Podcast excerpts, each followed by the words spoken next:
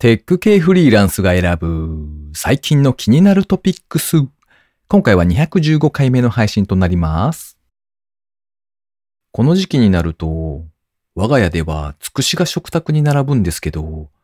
密かに、これってわざわざ食べなくてもいいんじゃないのかなって思っています。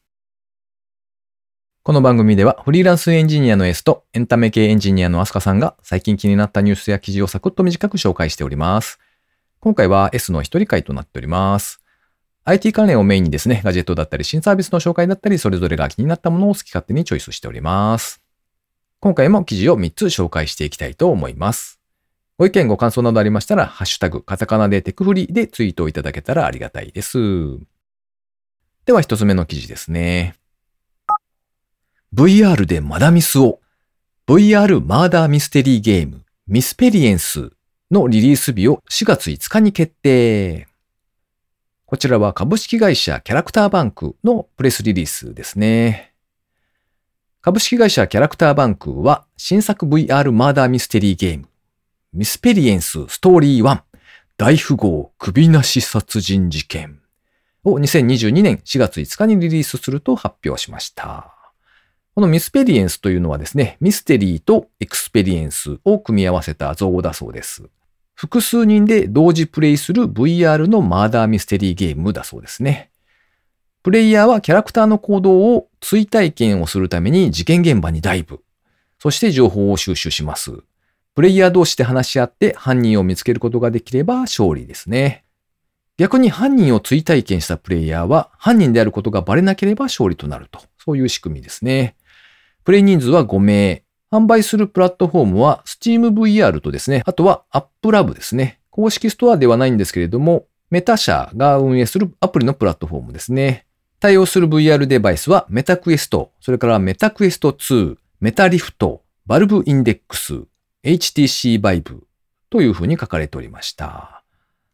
これは友達と集まってやったら楽しそうですね。この手のゲームで言うと、もしかするとそのうち Among Us とかも VR に対応しちゃったりするんでしょうか？ちょっと期待しております。では二つ目の記事ですね。プランティオ、総額1.3億円の資金調達を実施。こちらもプレスリリースの記事からですね。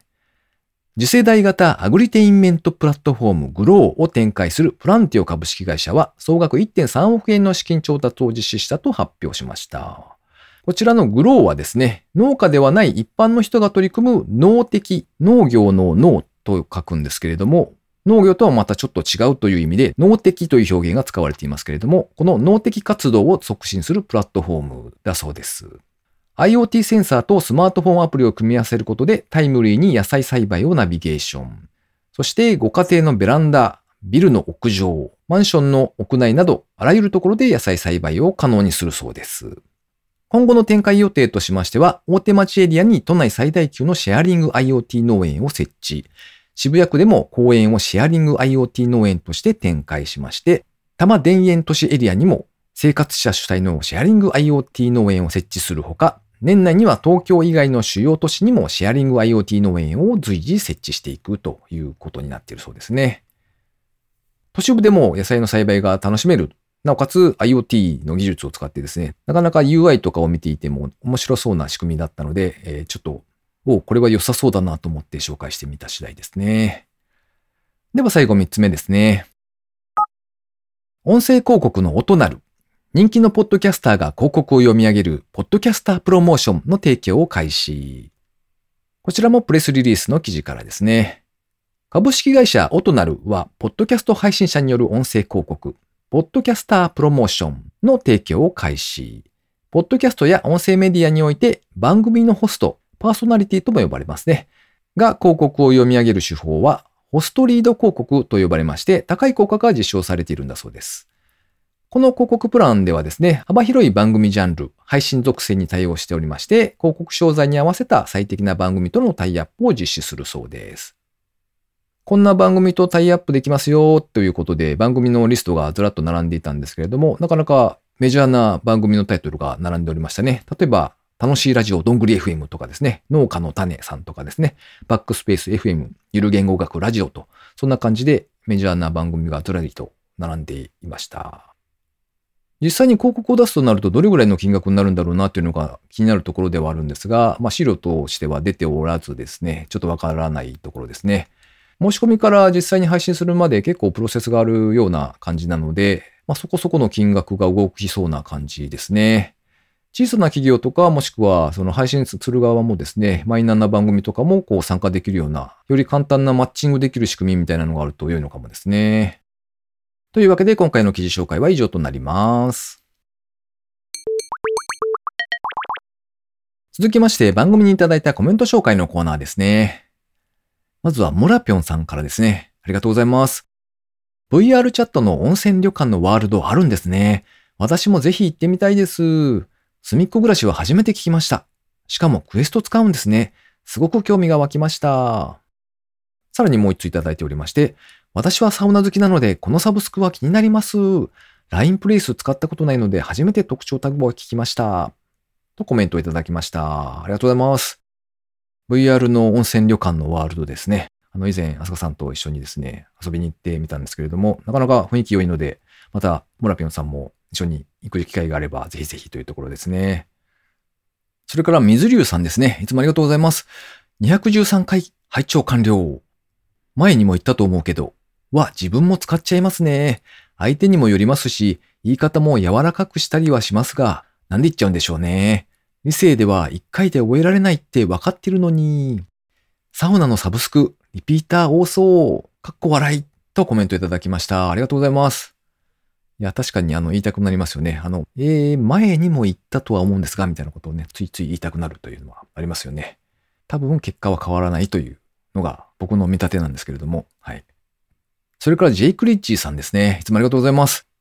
テクフリー全然感想をつぶやけなくてすみません。リアルライトセーバーやどんぐりトラックバックなどすごい気になる内容が多くてとても楽しく聞いています。変革トークンとても面白そうですね。最近気になった本にブロックチェーンの作り方的なのがあったので超興味深いです。自分も作りたいなぁ。とコメントいただきました。ありがとうございます。いやいや、全然あの、聞いていただけてるだけで本当にありがたい限りでございます。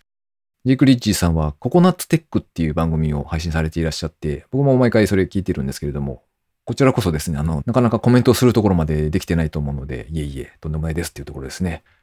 なんかブロックチェーン周りの技術は、ジーク・リッチさんは技術的なところで結構詳しい部分やが多そうなので、すげえ似合うなと思ってコメント拝見しておりました。また何か作られたらですね、あの、教えていただけたらと思います。ということで、番組にいただいたコメント紹介のコーナーでした。リスナーの皆様、ありがとうございます。えー、最後に近況報告ですね、えー、今回はサクッといきたいと思いますが、えー、この間3回目のワクチン接種に行ってきました。で、あれですね、ファイザー、ファイザー、モデルナというパターンで、まあ副反応が結構出るよっていう風に言われているやつだったので、いやー、1回目、2回目無事だったけれども、今度こそ大変な目に遭うのではとですね、ちょっと不安だったんですよ。が、まあ何のことはないですね。結局、誰だ周辺がちょっと痛いかなぐらいの感じで済みました。ということで、えー、まあよかったよかったというお話ですね。なんかありがたいんですけれども あの、なんというか、本当に聞いているのかなっていうのは微妙に不安にはなりますね。この番組へのご意見ご感想などを絶賛募集中です。ツイッターにてハッシュタグカタカナでテクフリをつけてつぶやいていただくか、ショーノートのリンクからですね、投稿フォームにてメッセージをお送りいただけたらありがたいです。スマホ用にポッドキャスト専用の無料アプリがありますので、そちらで登録とか購読とかをしておいていただきますと、毎回自動的に配信されるようになって便利です。Spotify、Amazon Music でお聞きの方は、ぜひフォローボタンをポチッとしておいてやってください。桜餅の桜の葉っぱは食べない派です。今週も最後までお聞きいただきありがとうございました。それではまた。